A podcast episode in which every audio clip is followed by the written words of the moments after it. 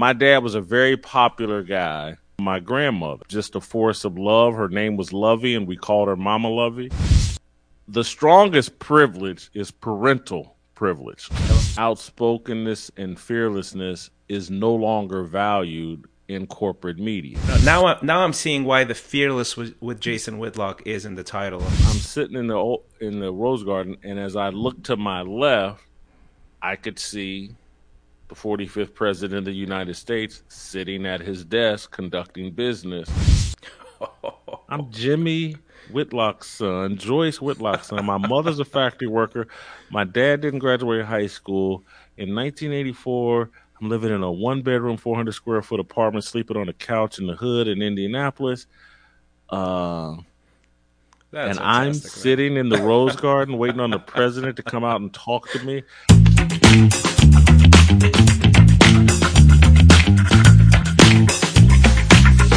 Friends, thanks for tuning in to Third Drive Stage. You're about to listen or watch an episode with Jason Whitlock. That is amazing. Before you do, um, I want to ask you to subscribe, hit that bell button, stay in the loop, and ask you for a favor. If you can go to ChristianRayFlores.com, ChristianRayFlores.com, um, I started a new newsletter called Headspace, and in it, I put in bullet points of books, podcasts, music, episodes of the different mediums that we have, different conversations, all in one place that gets delivered to your inbox every week. And if you don't like it, you can always unsubscribe. It's very easy to do. But uh, I would love it if you go to ChristianRayFlores.com and subscribe to the Headspace newsletter. I think you will enjoy it. Now to our guest. Jason Whitlock is an American sports journalist and culture critic. Is a he's a columnist, podcaster, and digital TV host for Blaze Media, where he hosts the show Fearless with Jason Whitlock. Whitlock is a former columnist at the Kansas City Star, AOL Sports, Fox Sports, and ESPN. Um, he's done this for decades. He's a good friend. Um, I had the honor to be part of his show in, in his conversation, and now he is on Third Drive Stage, where I'm very I'm very very excited to have him. Jason, thanks for coming on. No problem. I have a question right off the top. Oh, you have a Uh, question. Okay, go. Yes, I have a question right off the top. Third drive stage. What's behind the name? Okay, thanks for asking. So, third drive comes from the three levels of how a human being is motivated, right? There's the basic instinct, there's the reward and punishment, and then sort of this optimal level for a human being, which is meaning and mastery and autonomy uh, as a human being. So that's where the name comes from. And then third drive stage is basically this idea that we bring people we admire and we want to pick their brain and we want to learn from their their wisdom of living. That's third drive stage. Got you. All right. Let me ask you this. You grew up in Indianapolis in the 70s. Um, and you and I are sort of in the same general age bracket, but we grew up in very different places. But I would love to hear how was it growing up in Indianapolis in the 70s for Jason Whitlock? Well, one of the things I tell people all the time is that uh, you know I grew up poor, but I had no idea. I thought I was very rich, very well taken care of, uh, and I loved my upbringing and childhood. You know, my parents divorced when I was four or five years old. My brother was six or seven years old at the time, and I, I, I got, there was no trauma for me as a child because I was just too young to really understand what happened between my parents. Uh, and so all of my memories of their marriage and of my childhood are really, really. And that's despite uh, being poor. You know, when my parents divorced, I lived with my mom, and we certainly lived in the ghetto in a very small apartment in the hood. But I didn't know it was the ghetto, and I didn't know it was the hood. I thought it was the place where all my best friends were, and where I went to school, and where my mother cooked great meals, and uh, where my cousins lived around the corner within walking distance, and and so I, I just remember loving all of my childhood. And, you know, eventually my mother ended up taking a second job and moved us out to a working class suburb uh, where I had a lot of athletic success and uh, was a very popular kid at my high school. And I just remember that experience like really fondly. And even my last year of high school, my mother uh, was a factory worker and she worked at Western Electric and the plant closed in Indianapolis and she had to move to Kansas City, Missouri to retain her job. And I moved in with my dad, who I was, you know, very close to. But at that time, my dad was really on financial hard times. The IRS had taken his business and garnished his wages and my dad was flat broke. And so my senior year of high school me and my dad lived in the hood in a one bedroom 400 square foot apartment. I remember it very fondly. I slept on the couch most nights. Uh, but i i was not miserable i was not I, I don't know. I, I, was still the most popular kid at my high school. I was still the captain of the football team. We won a state championship. I got a football scholarship. And so I just remember being very optimistic about life and, you know, enjoying my life. And my parents and grandparents certainly instilled with me with the confidence that, uh, you know, I could accomplish anything and everything I wanted here in America if I just worked hard enough and made enough sacrifices. And so, uh, my upbringing and childhood were terrific Although I think some people would look back and go, "My God, man." you know, I have, a, I have a, I have a very similar take on it. It's really fascinating to hear that story because I, you know, I as as you know, I grew up in the Soviet Union. I spent some time in Africa, like third world, third world, right?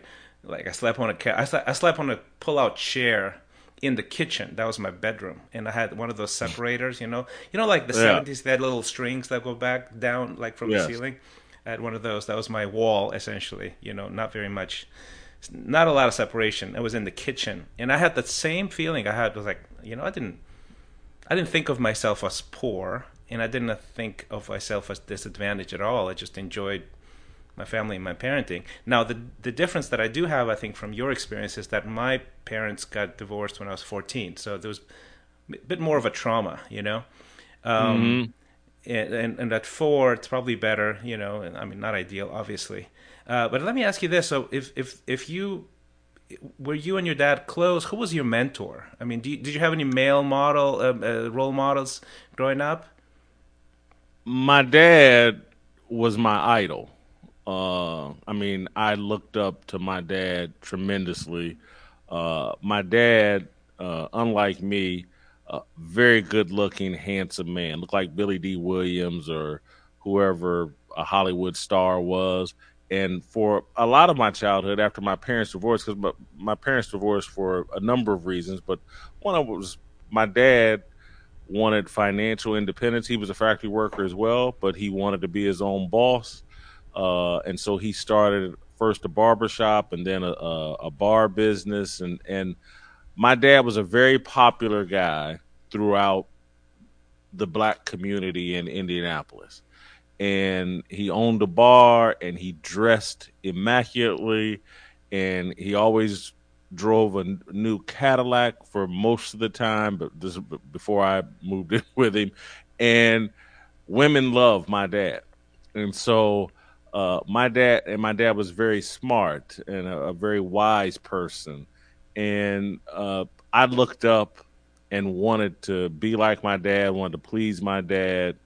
Uh, can't say that I always did because, you know, for many years, I didn't dress anything like my dad. I like to dress more comfortably. I was a big guy and, you know, I didn't want to be in a suit and tie like my dad every day of his life. But uh, my dad uh, was my idol. Uh, my mother was a great source of comfort and stability. When we moved uh, from the inner city to a working class suburb, we lived there from time I was in third grade all the way up until uh, my junior year of high school, so for eight straight years. And I tell people all the time one of the best things you can give a kid is a stable address so they're not changing friends and schools and just not all that up people. And so I, I, didn't have any of that. We were established on the far east side of Indianapolis, and, and my mother uh, did everything she could to provide for me and my brother. And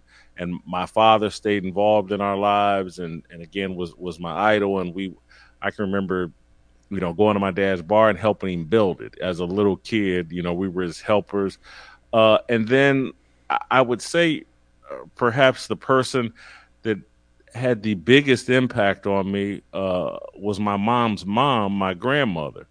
Uh, she was just such a strong spiritual force. Just a force of love. Her name was Lovey, and we called her Mama Lovey. And mm-hmm. uh, she just loved everybody and just emoted Christian love.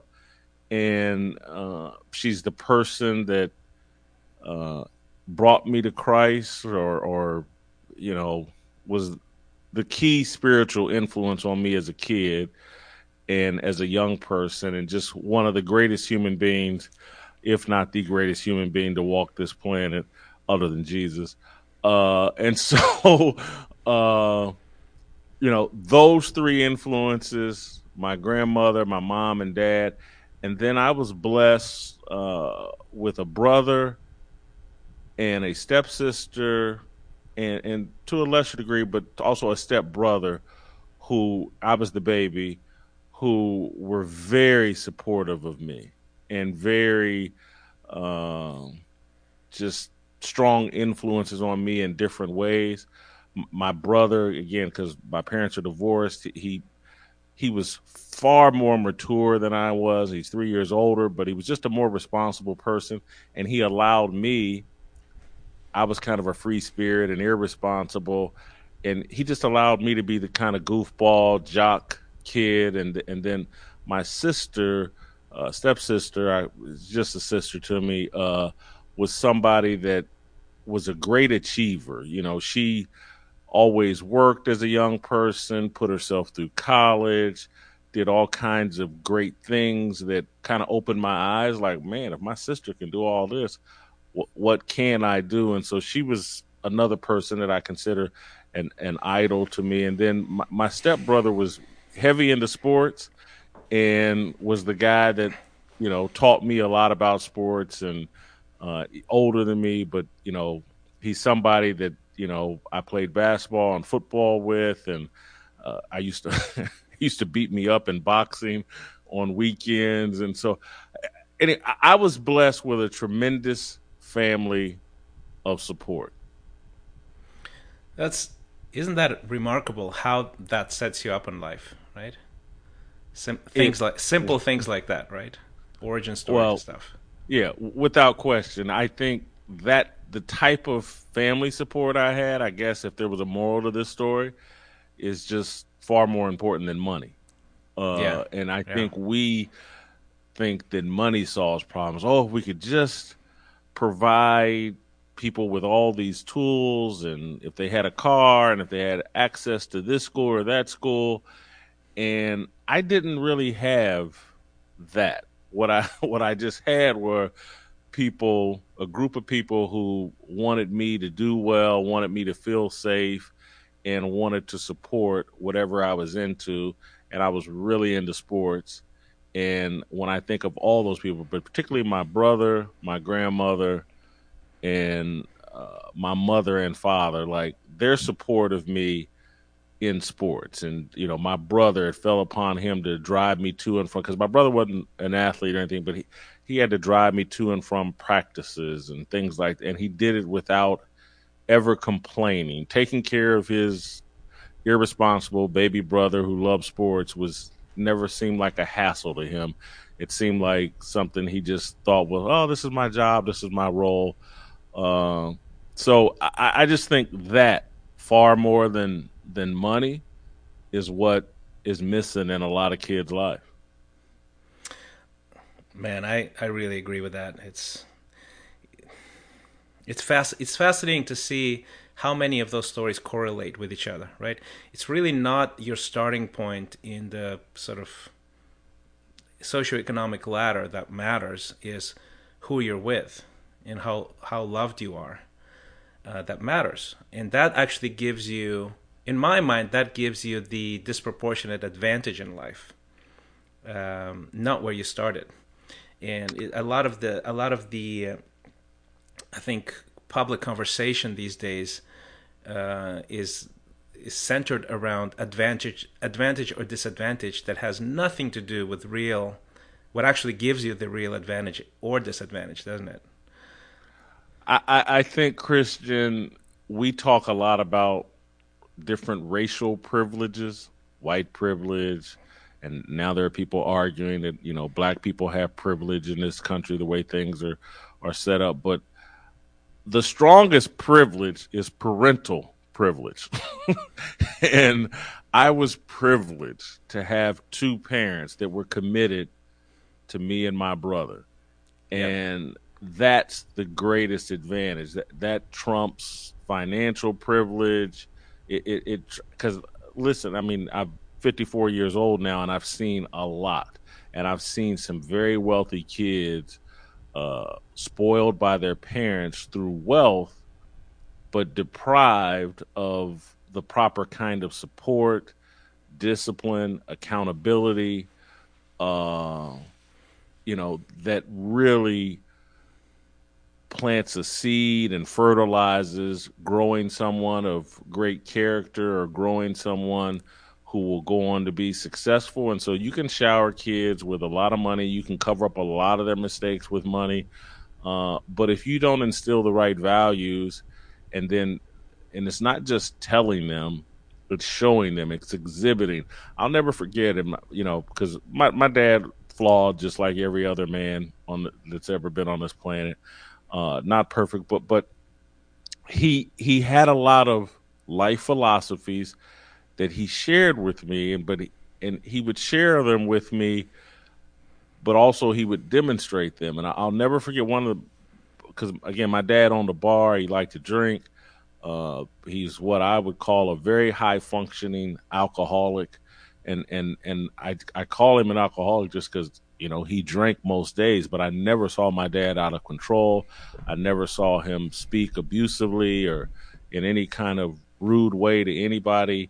Uh, but you know, he did drink every most days, and so you know, typical bar owner. But but I can never forget my dad because uh, when we were living together, my senior year of high school, he didn't own a bar. He worked at a friend's bar, and he comes home uh, after having a few drinks, and he sits on the couch, and we just have this long discussion about his very good friend at the time, a guy named Slim Carruthers, who was, uh, you know, relatively wealthy, certainly a millionaire, owned a lot of property, and and uh, owned some bars and different things uh, around Indianapolis. And, and Slim and my dad were friends when my dad was doing well, and they were friends when my dad was on his rear end.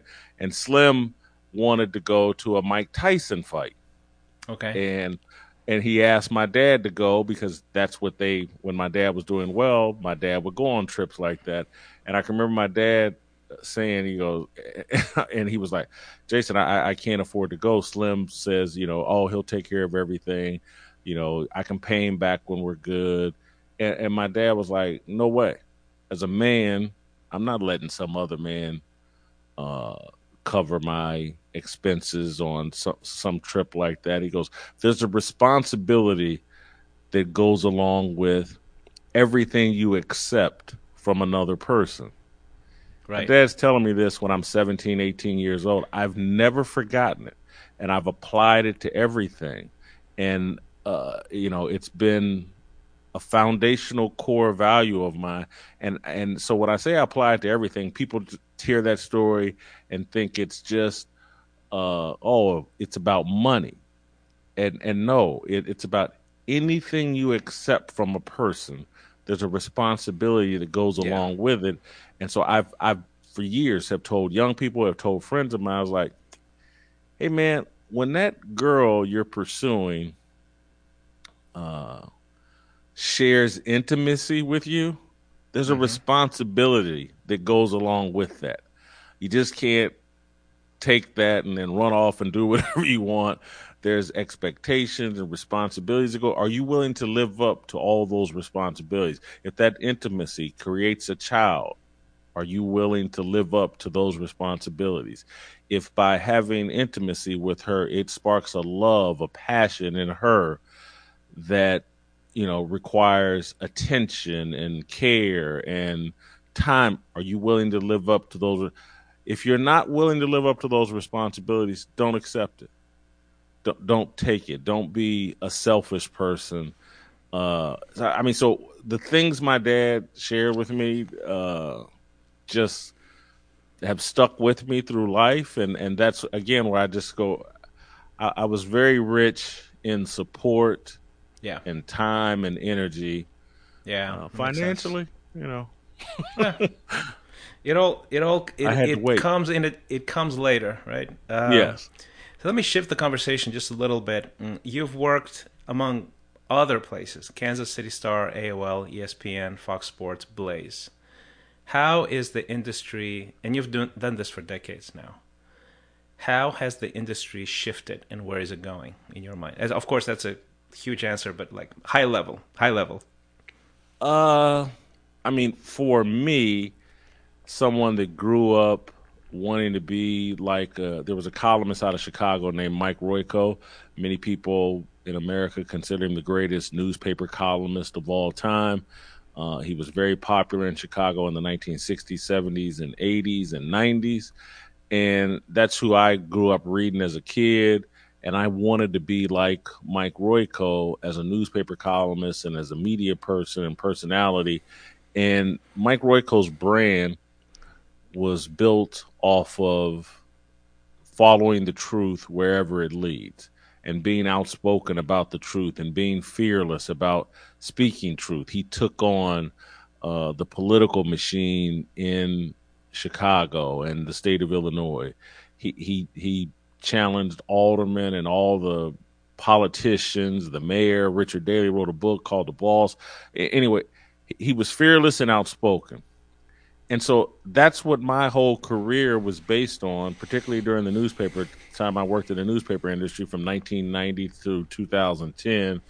And one of the most difficult things that I've experienced in my life is that that outspokenness and fearlessness is no longer valued in corporate media.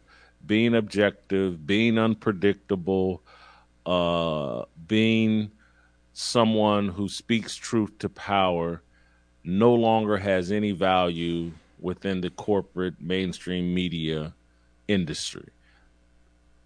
Having an agenda, uh, supporting the establishment, never challenging it, uh, groupthink, uh, narrative over fact, all of that now has value. And so I went for 20 years, 25 years building a, a brand and a career off of trying to be the modern day Mike Royko of sports media. Mike was not in sports; he was more into politics and things like that. But uh, my whole career was based off that, and then it completely changed, and that corporate media doesn't really allow truth, and and so that's one of the reasons why I had to seek independence and and and leave the corporate media world and and strike out with on my own and, with the Blaze now, uh, where I, I, think on platforms like the Blaze and, and what I'm doing is, is the only place where you can really comfortably just kind of follow the truth wherever it leads. And and even that's under attack because big tech is in control of all the platforms that you know we operate on on and under. Uh, but that's been the biggest sea change. I mean, and it, it has been an immense one. I mean, it was very disconcerting for a while. Like, wow, what I do is no longer valued in corporate America, and and so then you got to man up and and and like strike out on your own and be willing to go independent and build some autonomy and and some freedom for yourself that way and I th- I love that that you said that, and I honestly think there's always going to be a space and a demand for truth seekers. Um, and yes, times are interesting; they're shifting. Um, but definitely, even technologically, there are things that are now emerging very, very quickly that allow for decentralized uh, stuff that is not attached to, you know, essentially like a, the middleman. Uh, um, so, so I think your voice is is going to be in demand and uh, heard widely, regardless of the shifts. And um, you know, now now I'm seeing why the fearless with, with Jason Whitlock is in the title of the of the program that you do for for Blaze. It's interesting. Um, so having you know talking about major shifts, especially political shifts, you had the distinct uh, opportunity to interview Donald Trump in September 2020. How was that experience? Uh, it was fascinating for me individually because I, I as I'm waiting in the Rose Garden for President Trump to come out of the Oval Office, and so I'm I'm sitting in the in the Rose Garden, and as I look to my left, I could see the 45th President of the United States sitting at his desk conducting business, and I'm sitting out on a porch, patio, whatever, balcony area, waiting for the president at the Rose Garden at the White House, and I am literally thinking, I'm Jimmy Whitlock's son, Joyce Whitlock's son. My mother's a factory worker. My dad didn't graduate high school. In 1984, I'm living in a one bedroom, 400 square foot apartment, sleeping on a couch in the hood in Indianapolis. Uh, and I'm sitting in the Rose Garden waiting on the president to come out and talk to me. And and I, am gonna be on what, what's I'm gonna be very transparent here. What's even crazier about it that was a little bit disconcerting is like because things are so politically divided and because black people uh, have been convinced that Donald Trump is the second coming of Adolf Hitler and uh, whatever racist bigot you can think of in American history. That while I'm sitting here thinking, like, man, what a testament my career and journey is to my parents, my brothers and sisters, and my dad has passed, but what ended up happening is my parent, my mother, brothers, they couldn't enjoy what I was doing because right. they were convinced that what I was doing was the worst thing in the world. I'm engaging with Donald Trump. Oh, and man. you shouldn't oh. engage oh. with Donald Trump. And so it, it's it's I'm sitting there going, look at me and what the Whitlocks and my family accomplished. Oh, I'm a journalist. And so even if Donald Trump were all the things that the media right. have painted him to be. Right. As a journalist, it's my job to go interview him. Absolutely. And, and so even if I were interviewing Adolf Hitler, it's like that he's a powerful political figure, or the most arguably the most powerful political figure in the world. You're interviewing him. That's an accomplishment, but my family couldn't process it that way. They could only process it through the racial lens that corporate media uh, tells you to process everything, and and and so it was quite an experience for me. Uh, you know, I'm not trying to, as again, I've celebrated my family at the beginning of this interview, and I certainly, I'm telling you, they're the most important people in the world to me, and I wouldn't be here without them, and love them to death but that was a frustrating reaction I got from the people closest to me and most important to me. Uh, but not everyone reacted that way. Uh, I'm close to some other people. There's a, a, a, kid that played football at Ball State named Dante Love. He was going to be an NFL player, wide receiver, whatever. He he broke his neck in 2007 playing a football game. And I basically at that time adopted him as my son. And this is a great young man. He's now like 35 years old. He's got a kid, and he, now he's got another kid on the way. Great, very proud of him. He wrote me the greatest text message I've ever received in my life. He he he got everything about what my interview with Trump was about and just how proud he was and like because again he's known me since the mid 2000s and he's seen my career uh, grow from the time he met me to the point of you know sitting at the rose garden interviewing the white house and and so his it was a very long text message and it explained there and i was like and i knew dante was smart but I was like, I didn't know he was this smart that he got it on every single level. So um, it was a great experience interviewing Trump. That's fantastic, and and I, I agree with you absolutely. Regardless of how you view the, the president, he is the president of of America, leader of the three free world at the time. It's it's an absolute you know mountaintop experience professionally for you. You know, I've had a couple of those myself, but but it's exciting. I mean, it's absolutely exciting. yeah, particularly for a sports writer or a sports yeah. broadcaster. Yeah, absolutely, it's huge. That because again, it was a statement about all the work that I had done and the importance of the work that I had done in sports because I always took my sports column and sports broadcasting approach as it's, this isn't just about sports. This is about American culture, and I always wrote about sports in a way that broadened the topic and made it far more important than just sports, and that that led to the opportunity to interview the president. Uh, that's a cherry on top of. Oh, absolutely. Career. And I, I and I, I, I actually like that a lot about the way you approach, even sort of t- speaking about sports. You make it a broader conversation about culture um, and about sort of a national identity and a national conversation. It's really interesting, actually. It's really fascinating. I think it's quite unique, unless you know I don't know the, I don't know the landscape, but it feels like it's quite unique and interesting and special. So, um, thanks for coming on. I have probably half a dozen other questions for you if you ever find time to come back, but uh, but I I really appreciate you coming on. Christian, I would love to come back. We can do it anytime. You're one of my favorite people. I know we don't know each other well, but uh, I think your story is amazing. Uh, I saw uh, over Twitter during Thanksgiving the picture you put out of your family, and what a beautiful family you have.